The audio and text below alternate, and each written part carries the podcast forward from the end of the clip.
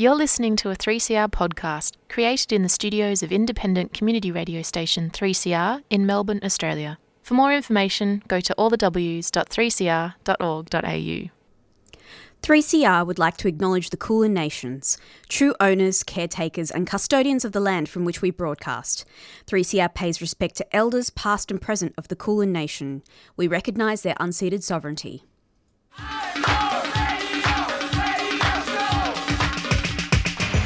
3CR Breakfast. Oh yeah. Alternative news, analysis, and current affairs.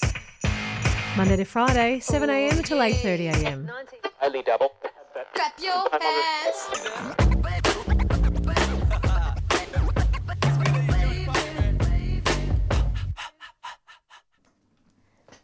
Good morning and welcome to 3CR Tuesday Breakfast. It is Tuesday, the 15th of March at 7 a.m. And you're joined in the studio here today with me, Carnegie, Evie, and Genevieve. Morning. Morning. Morning, how are you? I'm very well. I, I'm just like um, a bit sort of upside down at the moment just after having the public holidays. So I'm just like, oh, is today Monday or Tuesday? Yeah, it's also been like 30 degrees. Just like so muddling in and of itself. yeah. Um, Absolutely. I love it. yeah, I, I'm living for it. It's a very balmy autumn. yeah. Did anyone do I any, hope it stays that way. Yeah, did anyone do any nice? Anything nice? Sorry, I'm skipping words. Oh, I, I think, what did I do? I was just like, I spent a lot of time out on the balcony reading a book. Mm. Went to St. Kilda yesterday evening. That was fun. Yeah, just Lovely. relaxing. You, Jen? Um, I was working that hospitality life. So was I. That oh, uni life. oh my god, yeah. Do they not regard public public holidays are not a thing? No, in the so- Especially not yes. Labor Day. Yeah, I was what exactly. I was watching everyone on my Instagram just living their best lives while yeah. I was at my desk. Yes, I remember that, especially well if you're studying and working there. Right. Yeah. kind of thing. um, yeah, it feels like one of those weekends where I'm like, I did so much, but I cannot remember anything. Just a blur. Anyway, anyway, we have an exciting show coming up today, as always. Um, to start us off this morning, we have Fung's interview with Tilly and Chi from Incendium Radical Library about their upcoming poetry reading event at the NGV this Friday. Uh, and following that, I will be speaking to a barrister and PhD student, Dae Gang, who um, her research focuses on restorative justice programs and the experiences of anti rape advocates active during the women's liberation movement in Victoria in the 70s and 80s. So, very excited to speak with her about um, lots of things happening in that space currently. Cool. Um, I'm also going to be speaking to Claire Wright um, about the recent announcement about some public art um, dedicated to portraying um, women in Victoria as well as Australia.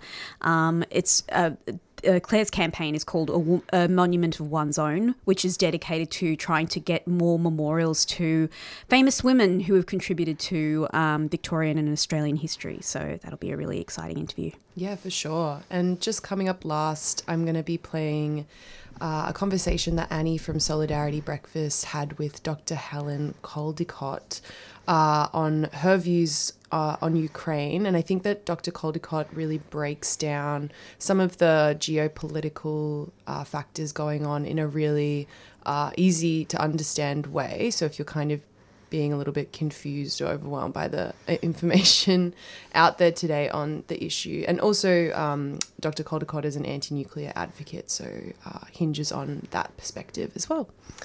Amazing. Um, we will be right back with news headlines after this. Welcome back to Tuesday Breakfast. Um, to start off with this morning, we have a quite disturbing headline from Melbourne's West, um, where there's been a really bad chemical spill um, that's left dead wildlife strewn through various waterways.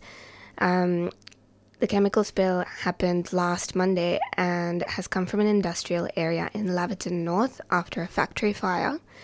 Um, environmental authorities believe that about 12 to 13,000 liters of a chemical often found in detergent or soap was released into the waterways via storm- stormway drains, and the EPA has started a formal investigation into how the spill might have occurred. Um, but for now, you know, there's fish and eels that have been seen floating dead in large numbers right across the lake surface for days, especially in Altona. Um, and it's being monitored and investigated as we go. But yeah, always um, devastating to see something like that happen Yeah. and reminds you of how fragile everything is and how Yeah, it's like our local ecosystems are so fragile as it is to have like that kind of chemical spill. exactly. It's crazy. I haven't seen like that much coverage of it at all. Yeah.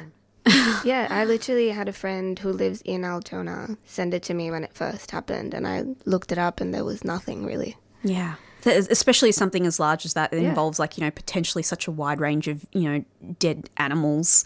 Um, I, I was reading something about it um, in the ABC and like just like lo- lots of native eels and you know um, pelicans and um, you know invertebrate like an aquatic life that are in that sort of waterway. I think a lot of people don't appreciate just how diverse all our waterways are, even in the suburbs. Yeah, definitely, definitely. I think mentioning the suburbs as well, a lot of people do not understand. Yeah. Yeah. Uh, some other headlines this morning. Um, the head of the Northern Territories Police Union is calling for an independent investigation into the decision to charge Constable Zachary Rolfe with murder four days after the death of um, Warlpiri man Kumanjayi Walker. Um, we've been covering this a little bit on our show, and it is just a travesty what is going on there. I, I think it's quite telling that the police association is more concerned with the charge about murder rather than what Zachary Rolfe did. Um, there, there's been a lot of good coverage um, from the ABC about Kumanjayi Walker's um, death, as well as the um, court case that has happened over the last uh, couple of weeks. Um, as you might already be aware, um, Zachary Rolfe was um, dis- all charges were dismissed against him, uh, including a potential manslaughter charge. Um, the community is really upset about it. Um, they've called for an uh, a complete removal of all um, guns from police in the area, and to have like you know um, the the the way in which um, police were introduced into this situation from Alice Springs was considered unacceptable. Um, so yeah, so okay, stay tuned to 3CR. We'll be talking about it quite a bit, I think, over the next few weeks. Absolutely. Um, and to round off the news headlines, Jen, did you want to give us a little bit of an update on what's going on in Ukraine? Yeah, yeah. Well, a lot, obviously. um, and I think particularly there's been quite a huge influx of media, which rightfully so, surrounding the issue. Um, and I can, yeah, it's pretty confusing to kind of differentiate what's actually going on. Um, particularly because a lot of I, I'm finding a lot of me media sites are taking different approaches to how to address uh, some of the events. But just, uh, I guess, a little update was there was Russian air raids on Sunday, which hit a Ukrainian military training ground, which is near the border of Poland, which is sort of a bigger deal because Poland is a NATO member. I think particularly um, with NATO looking at this issue, it's kind of definitely a threat to NATO, but I mean, devastating for the people in that region anyway. Uh, but Ukrainian officials said that at least 35 people were killed and more than 130 wounded in the attack, while Russia's defense ministry said up to 180 foreign fighters were killed. Uh, and both of these statements could not be independently verified. And I think that really captures some of the confusion and some of the misinformation that's happening on both sides at the moment. So Russia's reporting different numbers and Ukraine's reporting different numbers, and nothing can be verified in terms of what's actually real and what's not real. Um, but also separately, uh, US journalist Brent Renaud was killed on Sunday as fighting escalated in Kiev's suburbs. Uh, the first foreign, uh, this is the first foreign reporter to die since Russia's invasion on February the 24th. Uh, and he was an award winning video and documentary maker and was shot dead while a US photojournalist with him was wounded. Uh, and this is, was witnessed by medics. And I think obviously this is being reported primarily, primarily in Western media. Um, but I mean, kind of a big, big event in and of itself. Um, but in a sign, Moscow may have also underestimated the challenge it may face. Uh, with US officials, sorry, US officials told the media that Russia had asked China for military and economic aid for the war. Uh, Moscow also asked Beijing for economic assistance against the uh, sanctions imposed. Um, and Beijing has declined to condemn Moscow's invasion and has repeatedly blamed NATO's eastward expansion for worsening tensions between Russia and Ukraine. Um, which, to be fair, like, you know, isn't exactly not true. Uh, the NATO, and I think what the interview I'll play a bit later captures really well. You know, NATO is um, definitely has an agenda of eastward expansion and has uh, pretty threatening, uh, I guess, weapons in Ukraine, pretty much, which is the border of Russia. And so by Be- Beijing saying, you know, like this is just a reaction to that build up or whatever isn't not true, but it's also concerning that China hasn't really said anything else and I guess is prompting a lot of people to be like, oh, well, this is going to be um, China and Russia, but no one knows. No one knows Yeah. um, but I also just wanted to mention because there's been a lot of conversations on sanctions and like uh, sanctioning Russia and sanctioning the oligarchs because you know a lot of people have been talking about if you sanction Russia, then like Russian people will suffer.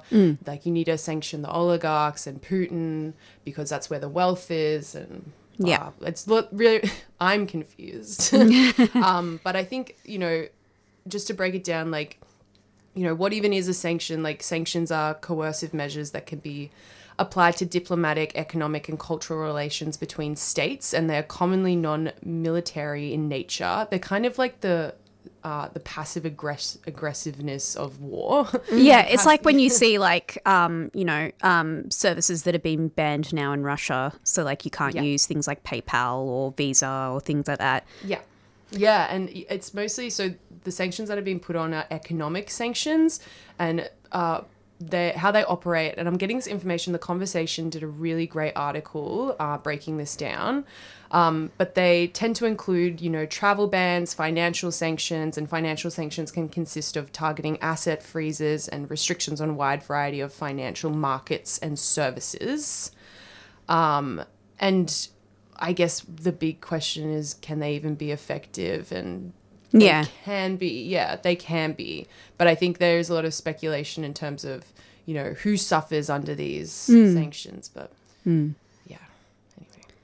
Yeah. It's a lot to navigate. Yeah, Yeah. it's a lot. and it's it's confusing. There's such a bombardment of information Yeah. to like cut through it. I mean, even me going online and looking up, what's- Yeah.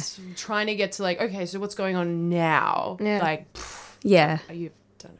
Yeah, in a way, I think it's so great that, you know, everybody has access to a lot of this information because previously in situations like this, lots of people actually don't get to do that research. So on the one hand, I feel like Yeah. it's great, and then on the other hand, it's like you're wading through like so much information, Yeah, and it's figuring out what's misinformation, and yeah. And it's ki- it's very it's a very unique situation purely because of the um i guess like social media has played a really big role in this. And even with ukrainians uh, in ukraine and russian troops in ukraine posting like tiktoks um, and like using instagram and yeah it's definitely a big player in spreading maybe what's going on and maybe not what's going on. Like I, I knew that there was a video circulating on TikTok um, that depicted, you know, Russian troops crying, and the caption, which was in Ukrainian, um, was you know Russian troops crying for their mothers as we like win. The, Oh, yeah. yeah. And there's this because obviously there's a lot of Ukrainian nationalism as well as Russian nationalism that's kind of butting heads in this Hmm. situation, and it seems like social media has amplified. I can't believe we're seeing the next war on TikTok. It's two sides of the coin, though. Yeah, yeah, of course. It is. It's like dystopian in a way, and then in Yeah. other ways, It's- like it's such a good lens into Yeah, yeah, what's going on for, definitely. and gives people firsthand Yeah, like yeah, Absolutely. voice on the ground. definitely. Anyway, thanks for that, Jen. thanks for condensing all that information Yeah. for our listeners. I think that's quite helpful. Um, and as you said, we'll have an interview coming up later as well to learn a bit more. Um, and we'll be right back with Fung's interview after this. Have you heard of long COVID? If you or someone you know have had COVID 19, you may still experience symptoms weeks or months later. There are many symptoms of long COVID, but the most frequent are extreme tiredness, shortness of breath, and muscle aches and joint pains. Anyone can experience long COVID, including children. You can find information in your language on the Health Translations website, healthtranslations.vic.gov.au. Just type long COVID as a keyword. a 3CR supporter.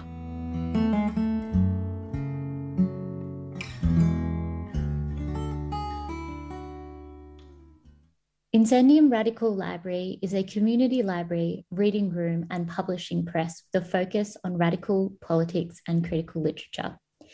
In addition to supporting local artists with writers' residencies, IRL also often hosts events such as poetry readings and book launches. This Friday, the 18th of March, they will be taking part in the NGV Melbourne Art Book Fair with a poetry reading from Manisha Anjali, Chelsea Hart, Ainsley Templeton, Saaro Umar, Chi Tran, and Stacey Stokes. Joining us today to tell us more about the library and the poetry event is Tilly and Chi.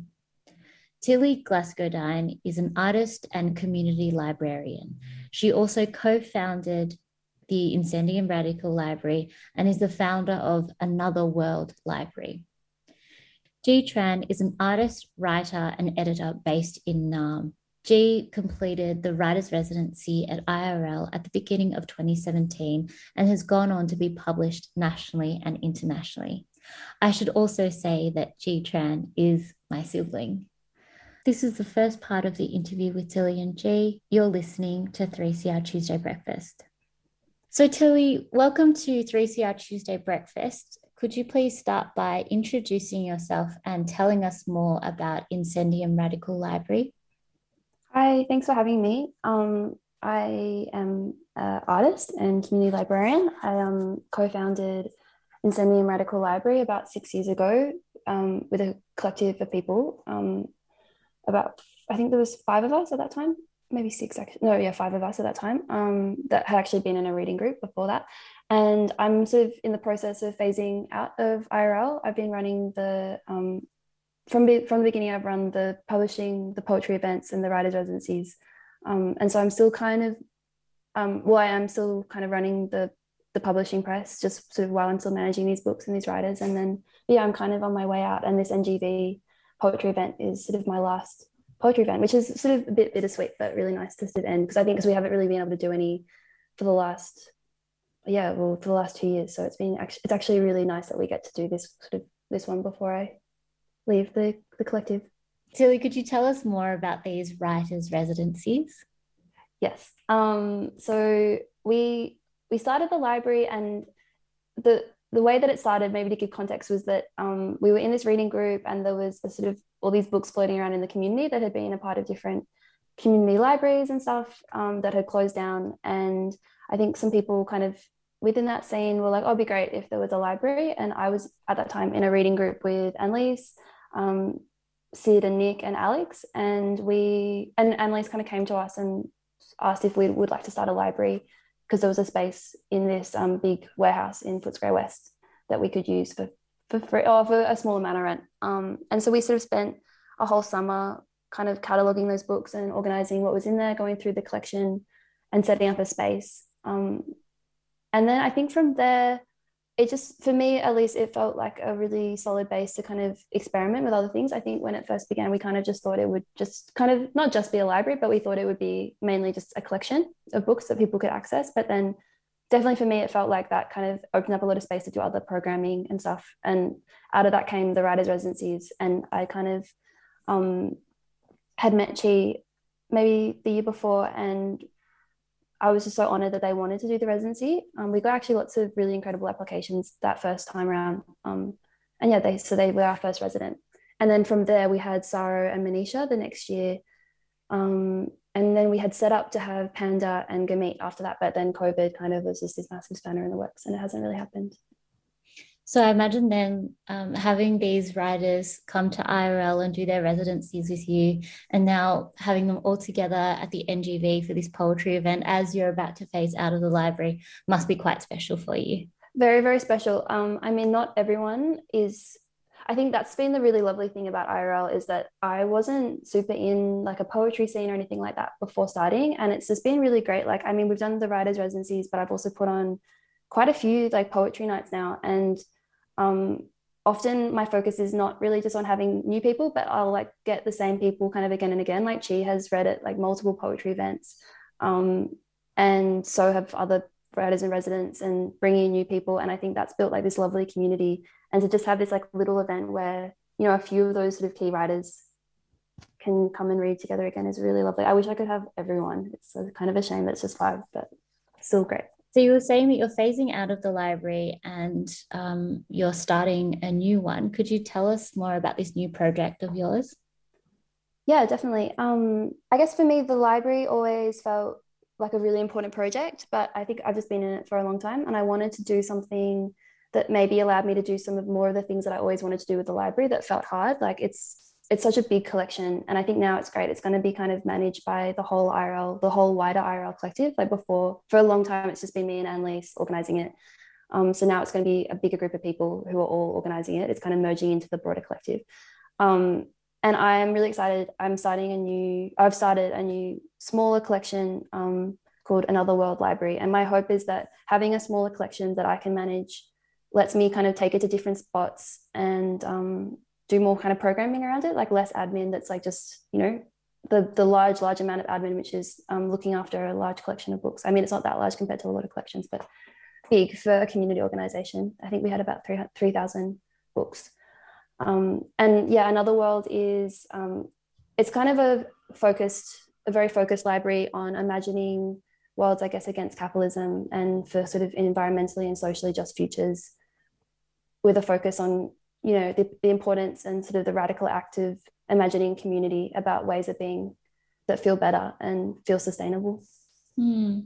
i did also want to ask do you have any advice having been part of irl for for quite a few years now any advice for people who um, want to start something um, around a shared interest or passion of theirs but but don't really know how to go about it Oh, that's a hard question. Um, I think just beginning, like I think, you know, build it and they will come. Like the, I think that was a really nice thing about doing just beginning, like just having sort of. I think there's a real power in just being like, I'm doing this thing and it is this thing. Like, um, if that that doesn't really make sense, but I think if you are confident and like, okay, I'm saying that this is a library, so it's going to be a library, people will be like, cool, it's a library, I'll come along to it. I think mm-hmm. we could have been really timid about it, but I think just doing it. And then lots of people showed a lot of interest which was like a very pleasant surprise. But i think you can always do things and then see how people respond. And if the response is good then you can build on that. And then if it's not good then you can change it. But i think doing things that um just do it. Yeah. No i think that's really great that's advice. Oh good. I feel like that may be terrible advice but no i think sometimes people are too scared or timid like you said to to start things because perhaps in their minds it has to be big and successful straight away. Um, and I think to a certain extent, that's like perhaps thinking that comes from capitalism where it has to be like productive and, and be successful financially or whatever. And so people are too scared to start things. Um, and so just doing it and, and seeing what comes from it sounds like yeah really good advice and that's absolutely what happened with irl like i would never have I would never personally have been like, I'm going to start a library, but it, and it took someone else saying, let's do this thing. And then that gave me a lot of confidence to be like, oh, we've got this space. So now we can do the writers residencies and I can do events and like I can start a publishing press and stuff like that. Like, I think when you just do something little, that can grow into lots of bigger things and sort of open up spaces that you didn't realize were there. So, Tilly, this Friday, the library will be at the NGV with two hours of poetry. Can you tell us who will be speaking at this event and what can um, people expect from this poetry reading? Yeah, so um, the NGV approached us to do a poetry event for the um, the Melbourne Art Book Fair, and I guess we wanted to be kind of critical about our engagement with the NGV. Like, obviously, it's not a completely unproblematic space, as a lot of institutions are, um, but we thought that this was, you know, a, a worthwhile opportunity for our writers. Um, and wanted to do it. And but we kind of we didn't want to just have like a poetry event where people were just you know reading poetry. We thought it was important that we were kind of critically engaging with the ngv um, so the put a prompt that we gave our writers was like we would love you to choose a artwork across the space. And you know it doesn't have to be critical but if you want it to be we like highly encourage that um, and want to see how that can be generative like the different yeah the different writers sort of having this site or like a um, yeah an artwork to then respond to and create work from. But we also said, of course, like if you just want to read something, that's fine as well that you already have. And maybe it can, maybe the artwork can illustrate what you've read. And who will be reading at the event on Friday? Um, so we have Manisha Anjali, um, Ainsley Templeton, Chelsea Hart, Saaro Umar, and Stacey Stokes, and then of course Chi. Um, and yeah, so a lot of writers that I've published or worked with before. Um, actually, I've published everyone apart from Stacey. And Stacey um, is a woman in prison at the moment who Annalise has built a relationship with um, through the letter writing to people in prison workshops. So I'm really excited for her work as well. She's her friend is going to read her work, uh, her, her written piece for her in front of her work in the queer show. That was part one of my interview with Tilly and Chi, speaking about Incendium Radical Library and their event at the NGV this coming Friday. We're now going to go to a track, and this one was chosen by Chi. It's called Blue Light by Mazzy Star.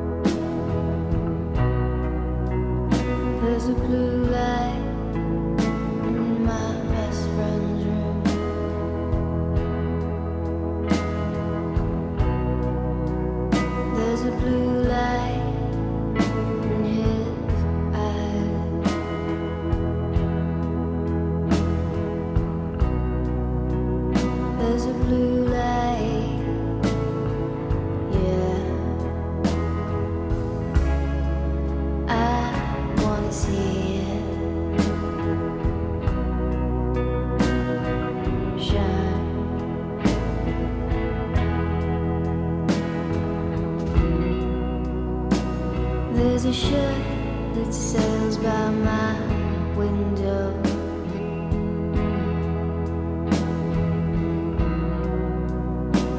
There's a ship that sails on.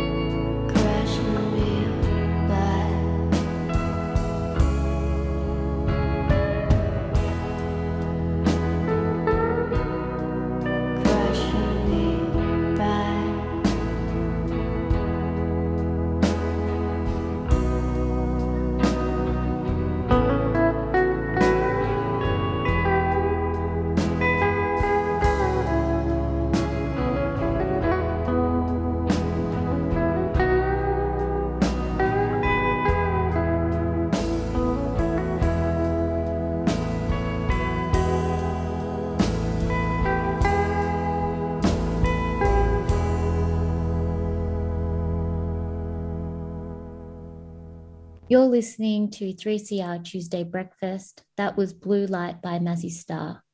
We're now going to jump back into the interview that I had with Tilly and Chi. In this final part of the interview, I speak with Chi Tran, writer, editor, artist, who will be reading at the NGV event this Friday. Welcome to 3CR Tuesday Breakfast, Chi. Could you tell us more about yourself and how you first got involved with Incendium Radical Library? I'm Chi. I'm a writer, artist, and editor um, living in Melbourne or Naarm. Um, I first met Tilly and maybe a few other people who were involved with the library in 2016, uh, my last year of university. And then I think at the end of that year, I, must, I applied for the summer writers residency to happen the following year. Um, I got accepted, and then so uh, I think it was January and February of 2017. Um, I was the writer in residence at the library at its old, at its first location, which was Hot Shots in Footscray, um, a big warehouse. And yeah, I did that residency and published my first chapbook with them. And yeah. What was it like having the support of IRL when you were just starting as a writer? Hmm. Well, I feel like I had already done stuff in, like, I'd already been involved in community events and like writers' festivals and published in small things in the past, like before I did this IRL residency. So while I was still in uni. So it wasn't the first thing, but it definitely helped me feel supported after like being out of university, like being out of that structure and like not having any kind of it's kind of like once you finish like a creative course or something, kind of feels like you're on your own and like you have to figure out all the steps by yourself. But the library, first of all, was really accommodating. Um, you know, even small things like they provided like lunch during my residency and like set me up with a mentor. Um, and just the resources are amazing and kind of letting me lead my own residency and kind of do what I want, but also like being there to guide me and help support me through workshops, public workshops, and readings that I wanted to do. Um, so yeah, and it definitely like set me on like a particular path in terms of like writing and um, I guess texts that I became interested in and like influenced by like political texts. Yeah. So it sounds like it was a really formative experience for you. Yes, very formative. I know that um, on the Instagram account for IRL posting about the upcoming event, the NGV on Friday, it says that you are currently researching language as an active life form. Could you tell us more about this? Yes. So I guess I'm interested in the possibilities of what language does after it's written, spoken, or read, or otherwise shared. Um, I'm interested in the life and afterlife of language, as in what happens after language has been used. So, what does this afterlife feel, sound, or look like? What is the extension of a word or a thought once it becomes public? So, a lot of my writing is influenced by how my own research, research of films, philosophy, math, physics, like live on inside me, and how I think about researching these concepts helps me to write about life. That sounds really interesting. Um, from the perspective of a writer, editor, and artist, how important is it to have community spaces like IRL? Mm, incredibly important. I think I think it's very easy to take them for granted because they they don't kind of demand anything of you in return to like use their space or be a part of their community.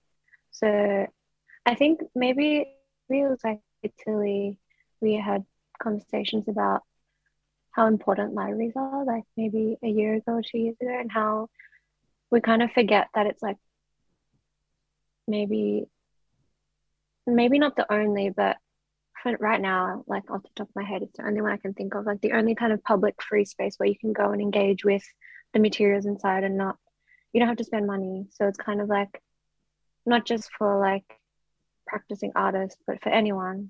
Um, I think these spaces are really important.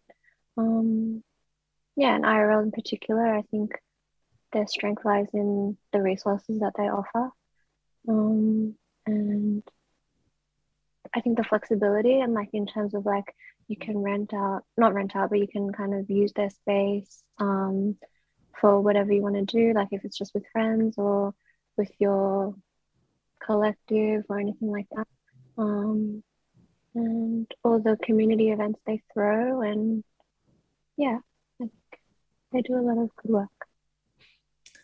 Um, and then could you tell us a bit more about the work that you'll be reading at the NGV this Friday? Well, the brief for this particular reading was that we were all to respond to an artwork that's on display um, in NGV. And I chose a tiger pendant, um, like a crystal, maybe jade, I can't remember, tiger pendant, which I guess is fitting for this the zodiac of the lunar zodiac this year, which is a water tiger. Um, I have written something that kind of, I guess, in the same vein of most of my other writings, I often use something that I've written recently and I use that as a prompt to write my next one so that it feels continuous in my practice.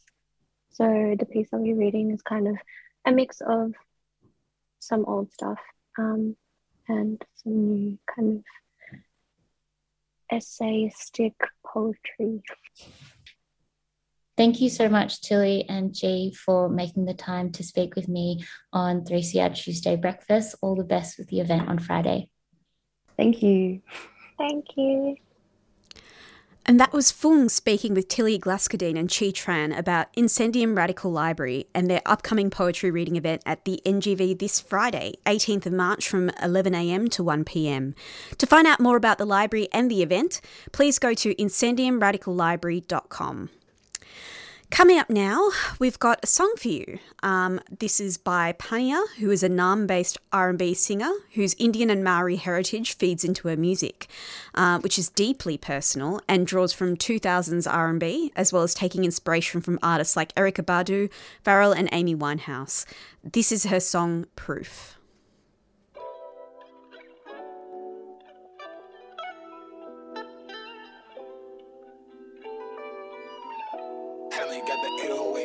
Got my heart, don't I show you the proof?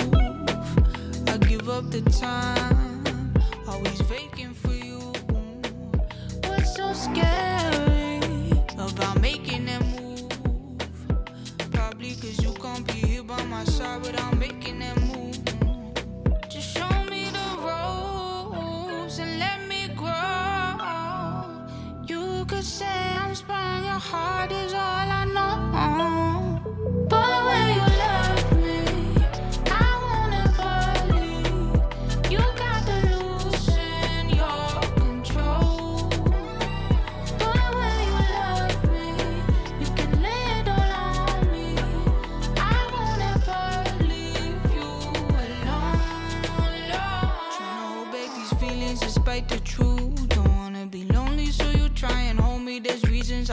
Be in love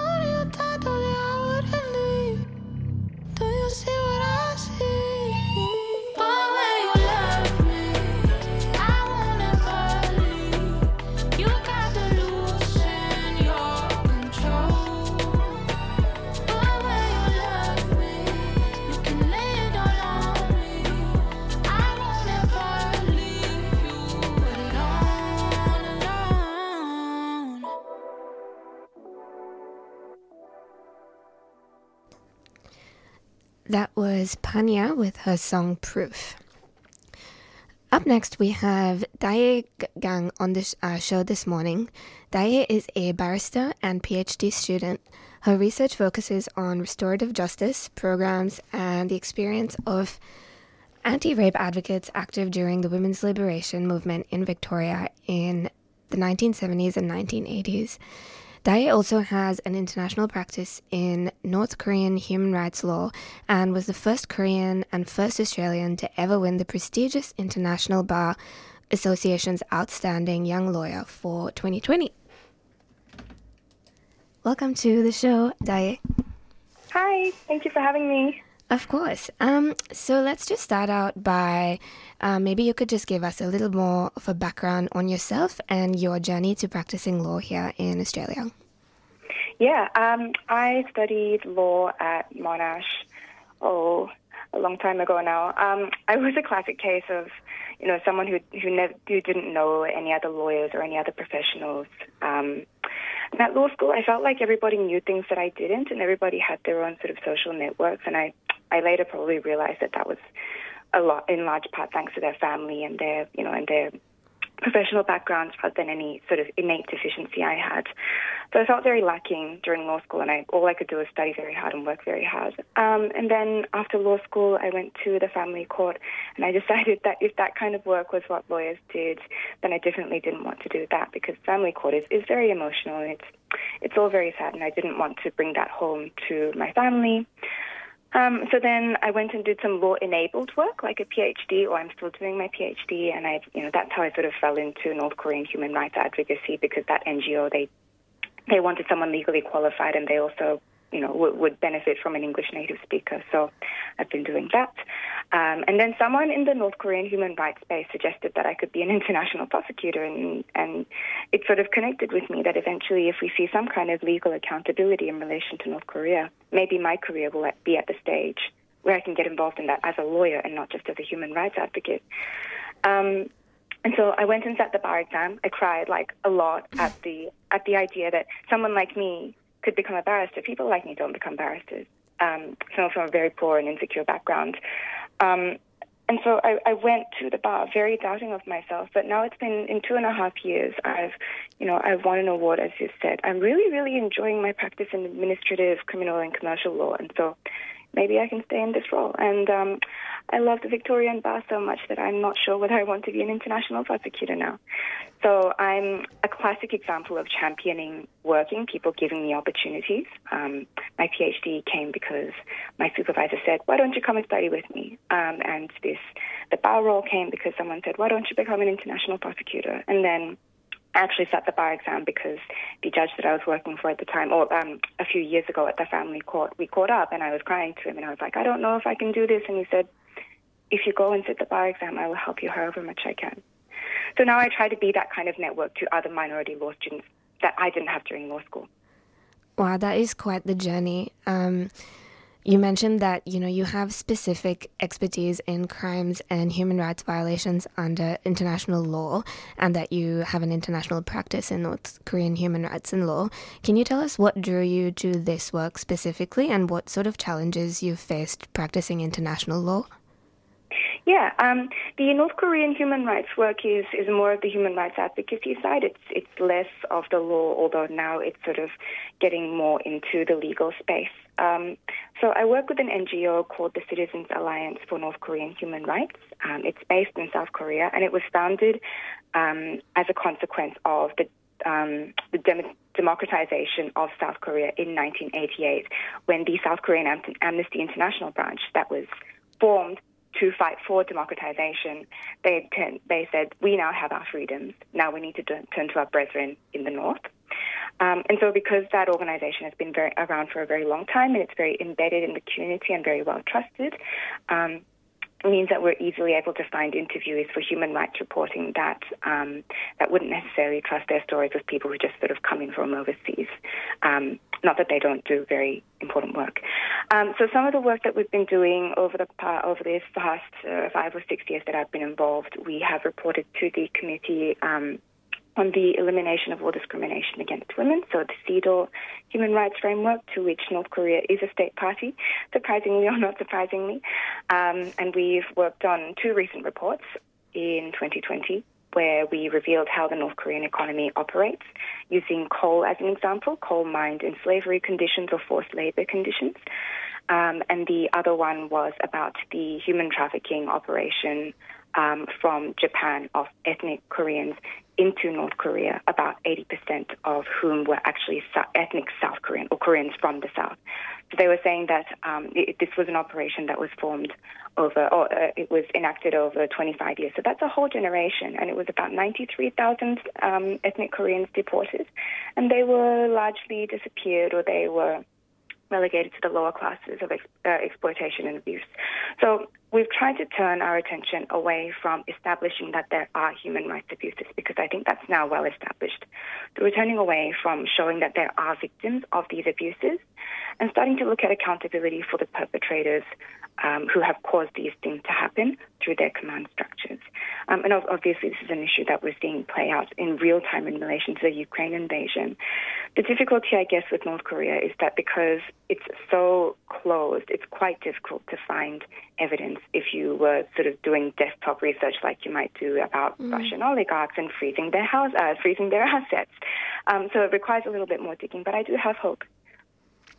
Yeah, that's um that's absolutely incredible. You know, there's not not that I know of anyway, there's not much research and not much conversation around what's going on in North Korea. So um that's super interesting.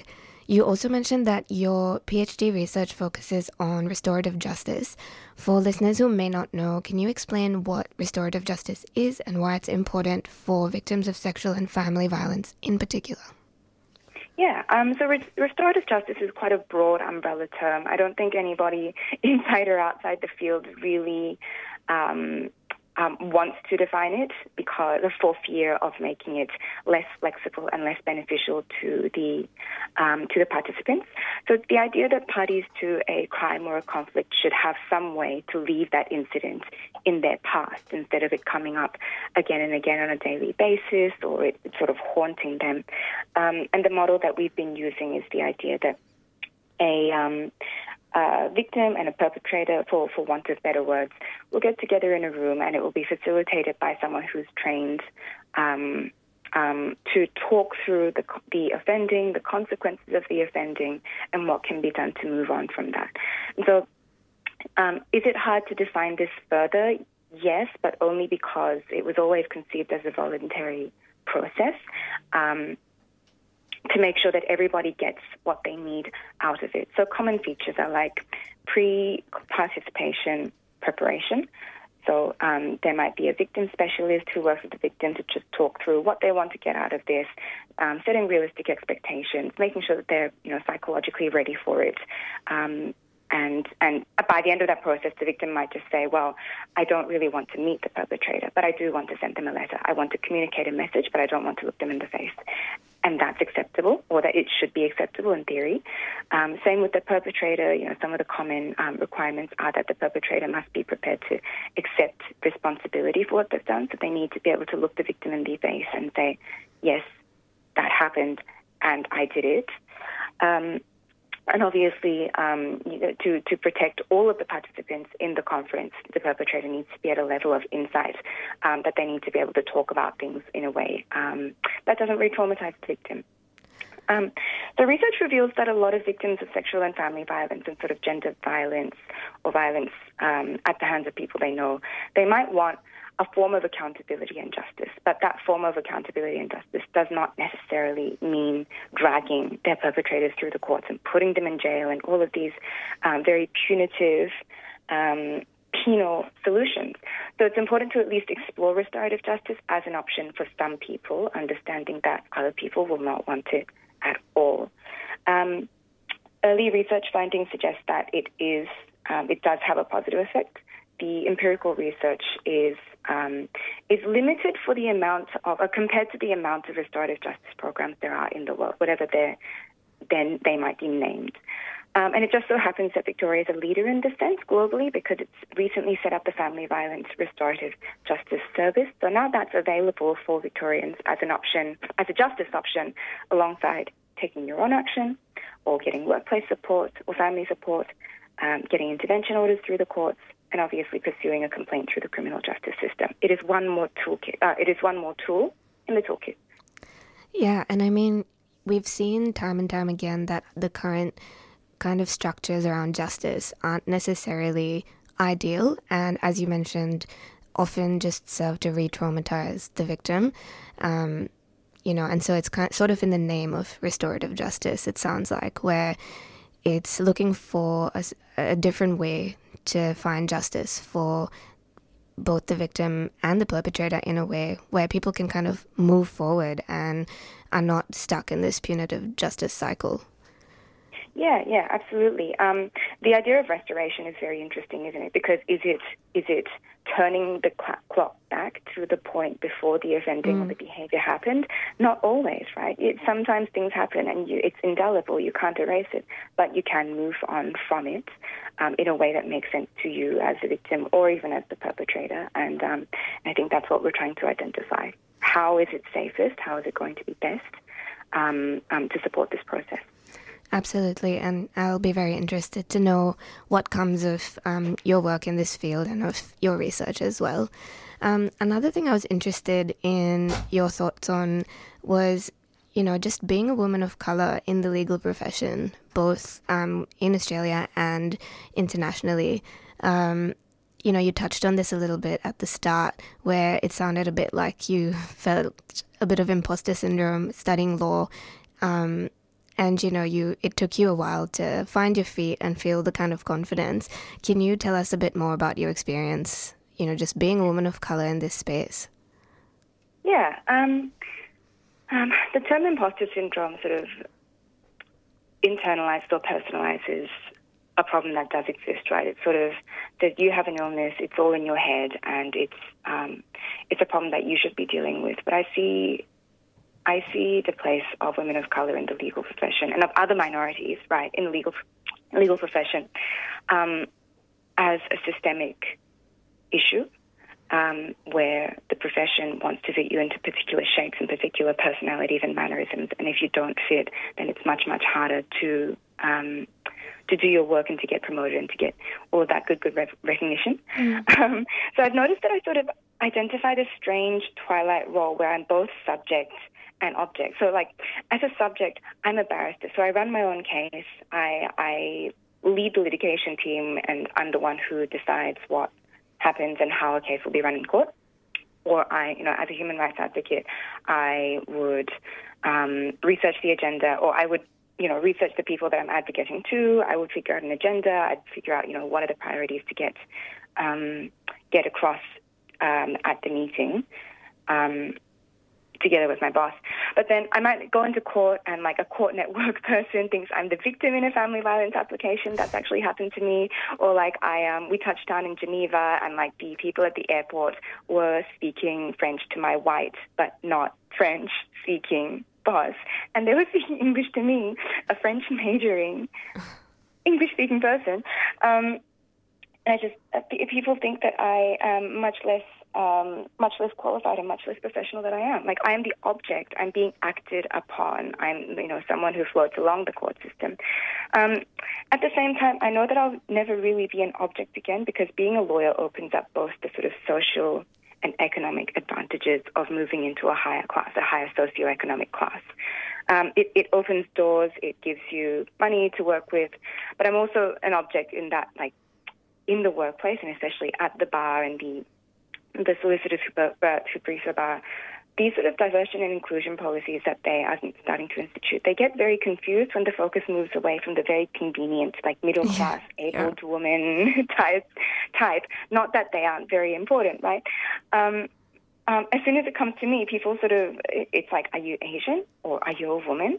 What what are you? Are you anything else? I can't be anything else. So what I've observed is that like it's usually the well-off women of color, the the sort of straightforward cases, so to speak, who can perform class, who can perform whiteness, who then end up in the legal profession and doing Mm. much better. So I think there's like a, a very broad, richer conversation, not just about women of color, not just about representation, but about equity that sort of gets covered up by these other corporatized ideas.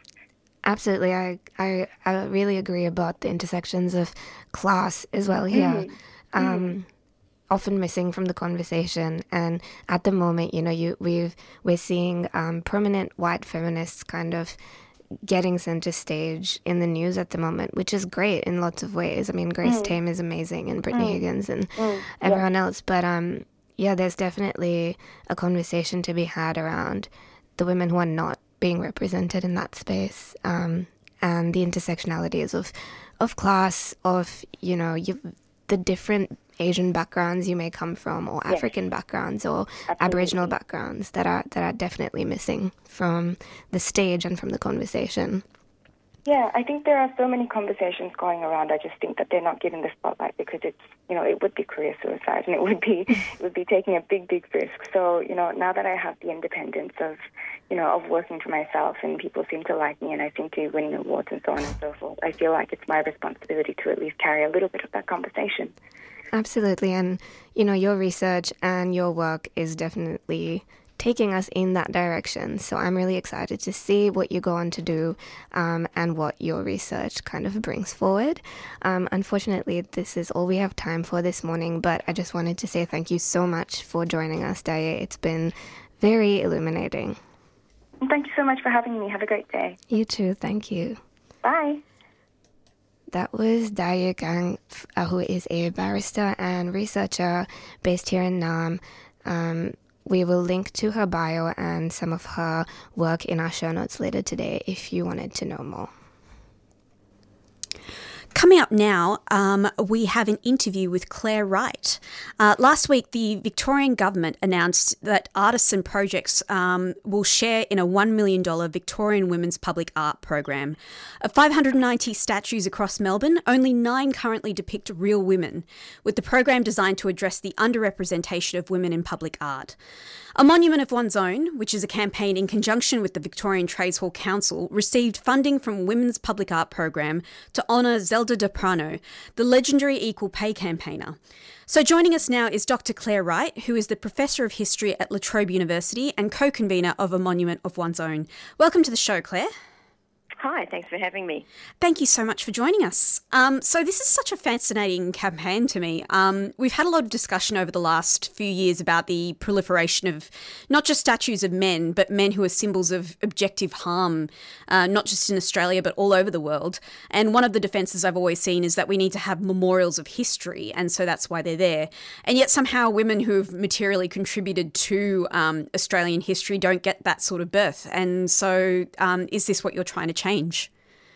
Yeah, well, a couple of years ago, uh, uh, a few of us got together recognising that there was a demonstrable uh, gap between the uh, number of statues in Australia that depict men, full bodied statues of actual historic men who could be named, who you can uh, know through, through research or through mythology what they actually did, and statues of women. Um, there are statues that depict the female form that essentially are allegorical, that represent an idea or a virtue such as justice or liberty, obviously the famous one being the Statue of Liberty. Um, or they that these statues are very often naked. Um, they um, generally represent the female form as um, in a very um, hyper feminized way with breasts exposed, and but there are very very few statues of actual real named historic women. So we wanted to put some numbers around that, uh, believing that the, in the old adage that what gets measured gets managed and um, also to put pressure on governments to say, hey, you know, this isn't good enough.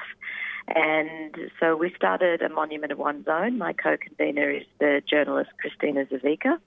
Uh, Julia Gillard is our patron. We have a fantastic board of, uh, advi- of a board, um, including Megan, Professor Megan Davis and uh, Richard Dennis and Professor Kim Rubenstein, all people who have who are really committed to the idea um, that, uh, and this is basically the overall term, who believe in the in the idea of commemorative justice. So the idea that who we remember and how we remember them is important. It matters and that we have a massive, massive gap uh, in our gendered commemorative program here in Australia.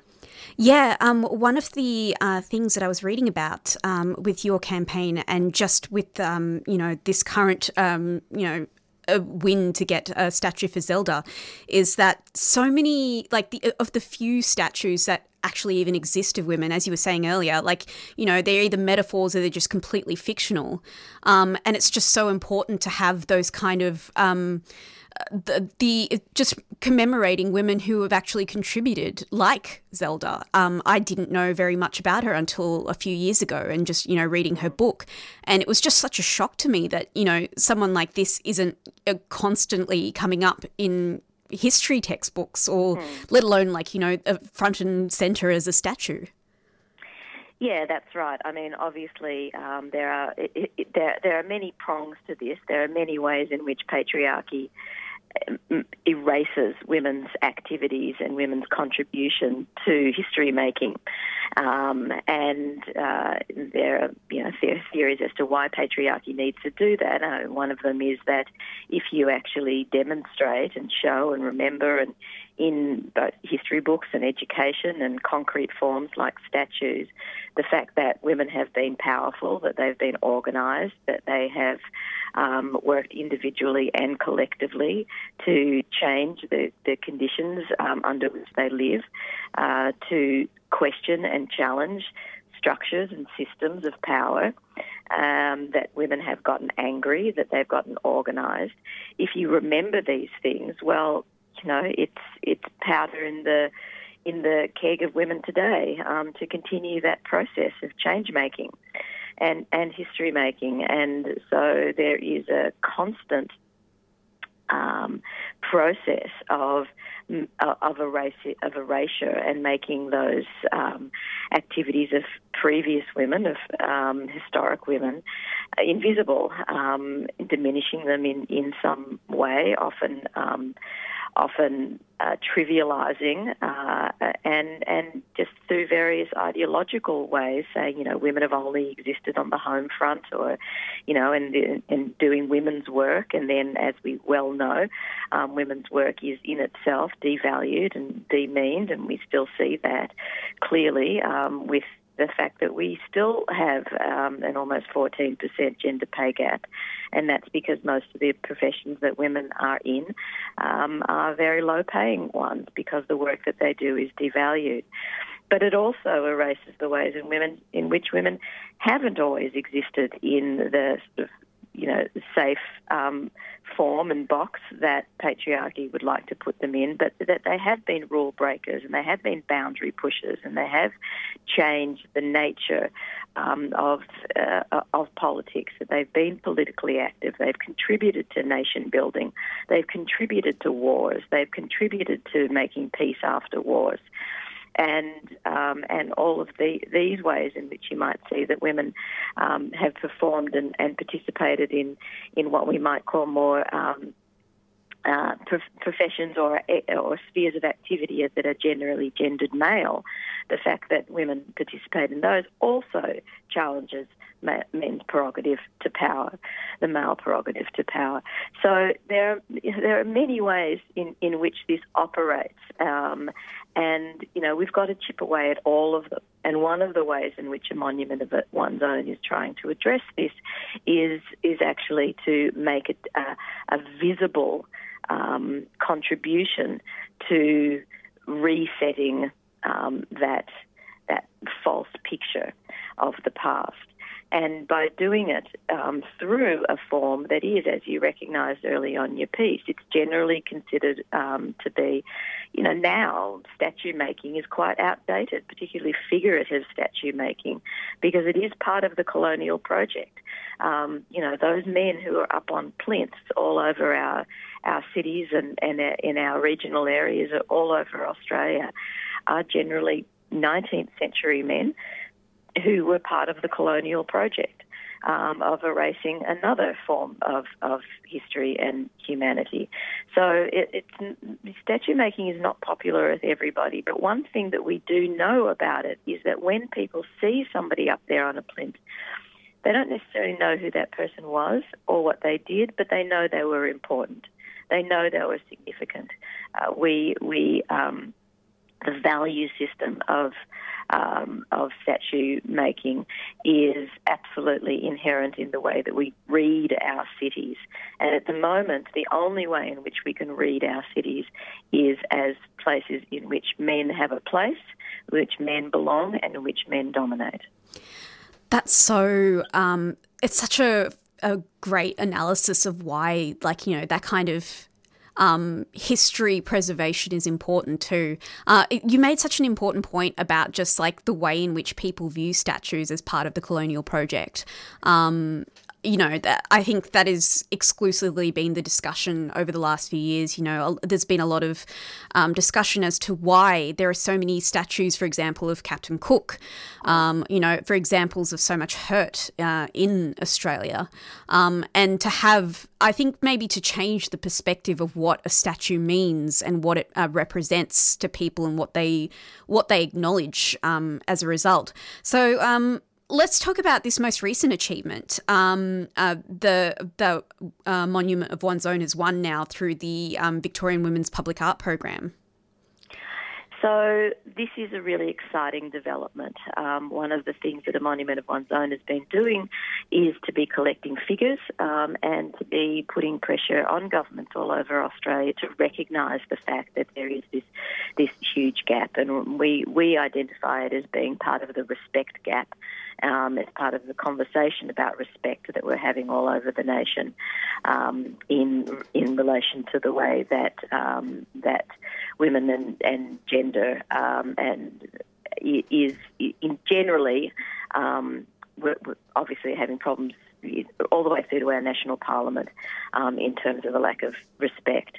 And so the Victorian um, government recently announced the grants um, to start to address some of the problems that the Monument One's Own has identified um, in terms of the fact that in, in Melbourne there are 580 statues and only nine of them are of women. Two of those are saints, and one is Queen Victoria.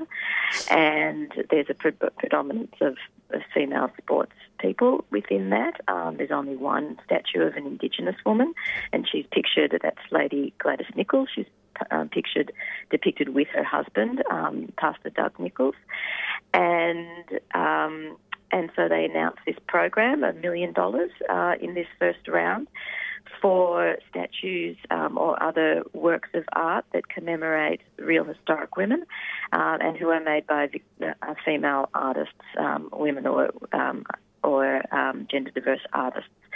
And this is an incredibly important development because one of the reasons why you get 110 statues of Captain Cook in Australia, which is the current number, is because money is put towards it. And so let's never forget where the statues come from, is they come from fundraising, either private fundraising um, or they come from public fundraising.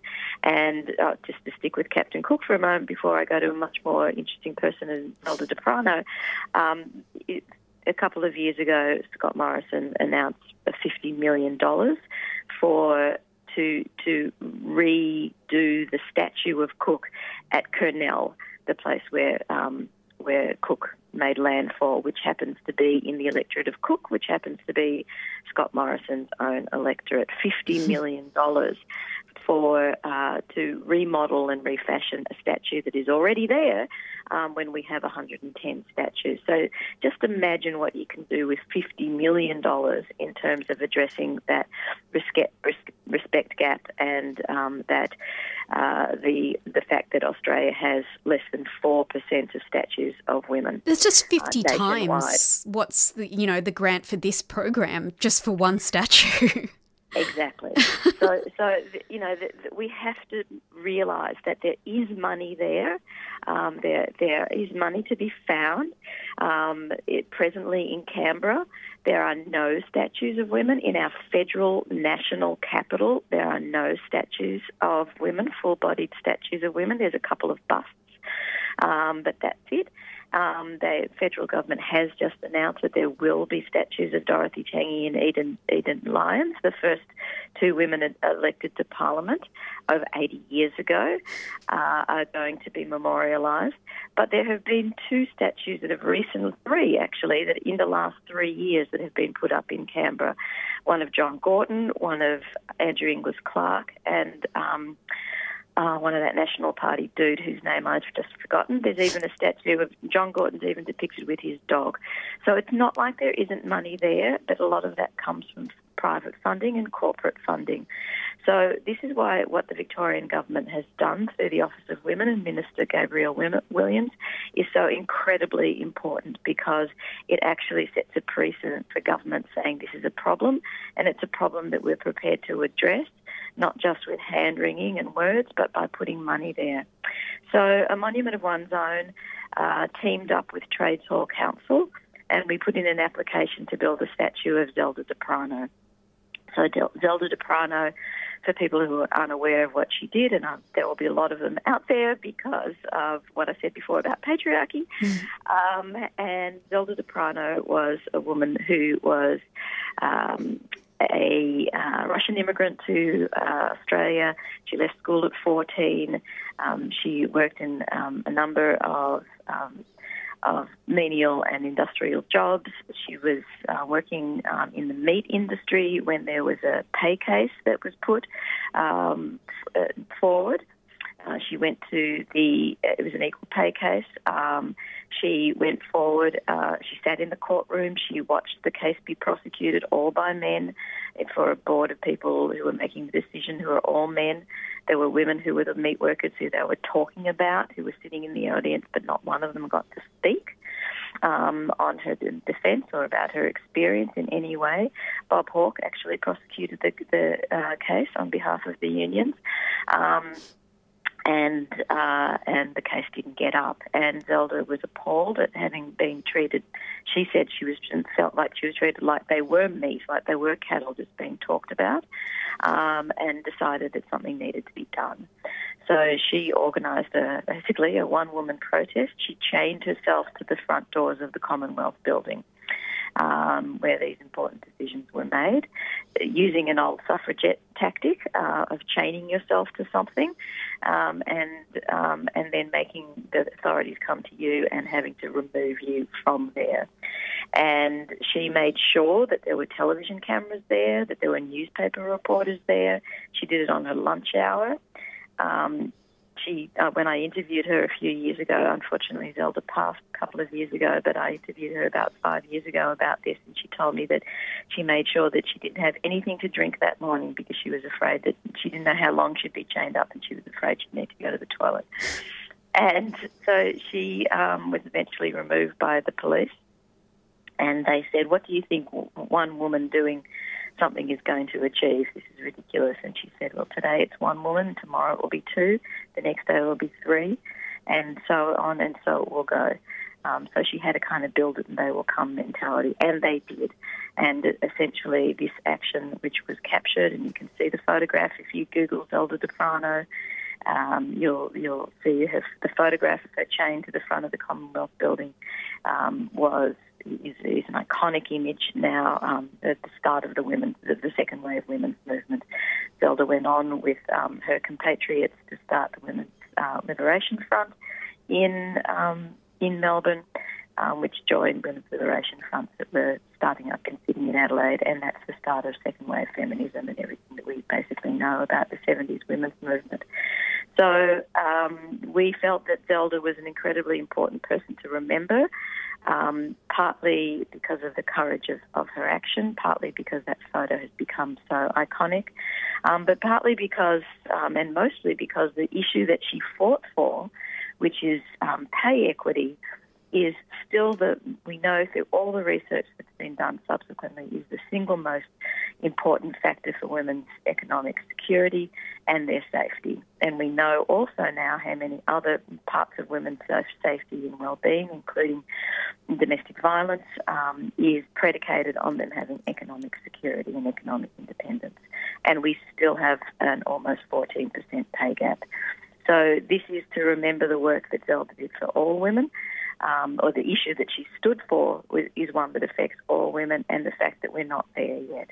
So we're hoping that this statue is a is a permanent reminder both of her courage, but of the fact that we have to act collectively in unity to achieve uh, pay equity and wage justice um, for all women and uh, and that we need to basically go back to the barricades. This is unfinished business, and we're hoping that this statue forms a, um, a, a knowledge of the past, but also inspiration for women's future actions. Yeah, it's so amazing to hear her history. Um, unfortunately, that's all we have time for today. Thank you so much, Claire, for speaking to us today about Zelda and about um, the campaign. Uh, I'm looking forward to um, getting in touch with you um, once um, the statue gets built and also um, for future projects as well that a Monument of One's Own uh, does too. Thank you so much. It's a great pleasure. If people want to see the other statues that were funded, there are six projects that have been funded. Uh, they can go, just Google it, and you'll come up and you'll see that there are other incredible women, including Indigenous women, who are being recognised all over Victoria. And all the statues have to be unveiled by November. So it's going to be a big year. Excellent. Thank you so much. See ya. Bye. And that was Claire Wright um, from the uh, uh, La Trobe University, the professor of history, uh, talking about a monument of one's own. We're going to go straight into a conversation now that uh, occurred, it would be over a week ago on the 26th of February, just after Russia's invasion of Ukraine. Annie from Solidarity Breakfast interviewed Dr. Helen Caldicott on her views on Ukraine. Dr. Caldicott is an Australian physician, author, and anti nuclear advocate. She founded several associations dedicated to opposing the use of nuclear power, depleted uranium munitions, nuclear weapons, nuclear weapons proliferation, and military action in general. And we've got uh, Dr. Helen Caldicott on the line. Hello, Helen, how are you? I'm very well, thank you.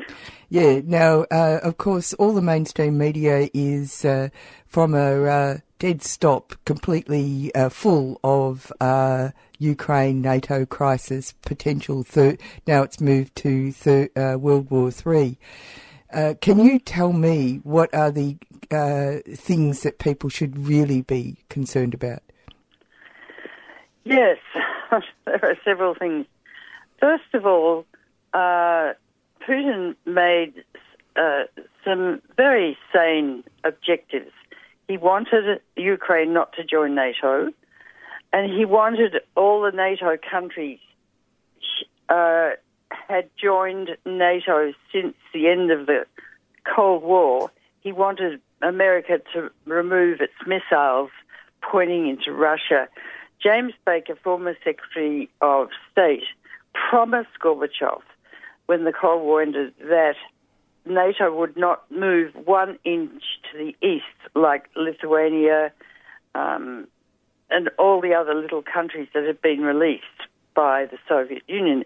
However, that's not what happened. America violated its promise, and many, many of these countries um, joined NATO and spent about a billion dollars um, buying weapons from America's military industrial complex. And so uh, Putin is aggrieved and justifiably so by being very upset by this. It's like uh, Russia moving into Canada and setting up missiles all along the Canadian border with America. Uh, and I don't think Americans understand the significance of this. Um, and what happened in the Ukraine, there was a, a revolution led by America uh, in the Maidan Square massacre, uh, and the democratically elected president of the Ukraine uh, fled to Russia, uh, and a, a, a man who was formerly a comedian, Zelensky, was put in as the new president. Now, there are a lot of Nazis uh, in the Ukraine, and they ha- they have been since the Second World War, and they and but on the east of the Ukraine, Donetsk and Luhansk, those organ- those parts of the country are very Russian speaking. They didn't want to join the new Ukraine. Uh, there was pressure for the Ukraine to join the EU, um, and in that case, then the Russian-speaking people feared they would lose free healthcare, etc., etc. So uh, they, so what happened was that from Kiev, uh, Zelensky et al. sent in troops to shoot and kill and disturb the people in Donetsk and Luhansk. And that's what Putin has been upset about. Now,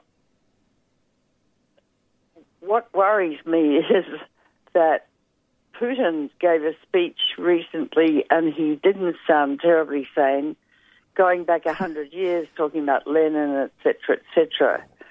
Um, and he has now opened fire in the Ukraine, which is very disturbing when you watch women and children being terrified and buildings exploding, etc. Um, I thought he was just going to take over Donetsk and Luhansk, Luhansk, but he hasn't.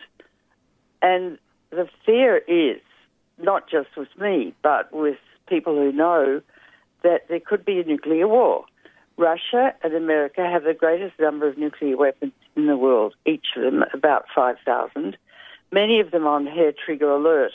In other words, if America thinks it sees missiles coming from Russia, um, it has a three minute decision time whether or not to launch its missiles.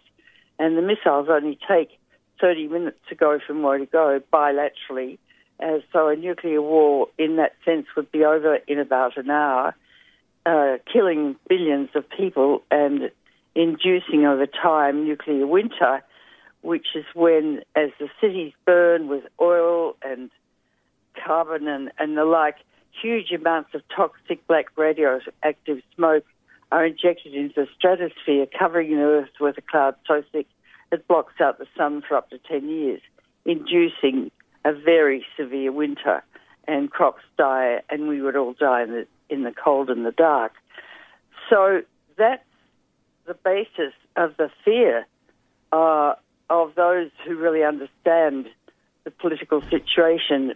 Biden, I, I fear, is a, is so what what you're saying man. is that's the most extreme outcome. Uh, you've you've painted a picture of uh, internal conflicts in uh, Ukraine. So there are uh, local internal players who have got agendas, but America has got form in regards of uh, using other states as cat's paws. Uh, so, for example, if you look at uh, what's happening in Yemen, where you've got the uh, Arab Emirates at the US behest, completely violating that country, destroying and killing uh, for a particular political and economic outcome, one assumes, because Yemen was never a threat. So uh, the um, the the desire of America uh, and Europe, who are beholden to Europe, uh, uh, Russian supplies of fuel, um, you know, there, there's something uh, very uh, disturbing about uh, using uh, th- those issues as a way of diverting people's attention from much more serious issues, which are the environment. That's true, and uh, much of this is led by the military-industrial con- organisation in America, Lockheed Martin, um, BAE, um, and many others. In fact, at the moment, their shares are going through the roof. Well, surprise, Um, surprise. And America's got 800 military bases in 80 countries. So it's it's a, a very dangerous country which calls itself uh, that it's got American exceptionalism. Yeah, they're exceptional at killing people. And it's not the Department of Defense per se, it's the Department of War, but more, it's the Department of Murder and Killing because that they, they've killed over a million people since 9/11 um, in you know in Iraq, etc. It's just obscene, um, and over half the discretionary budget in America goes to these extraordinarily lethal weapons. What we should be doing at this point in time on the planet's surface is joining together, making friends, working cooperatively to stop global warming and stop stop the destruction of the environment.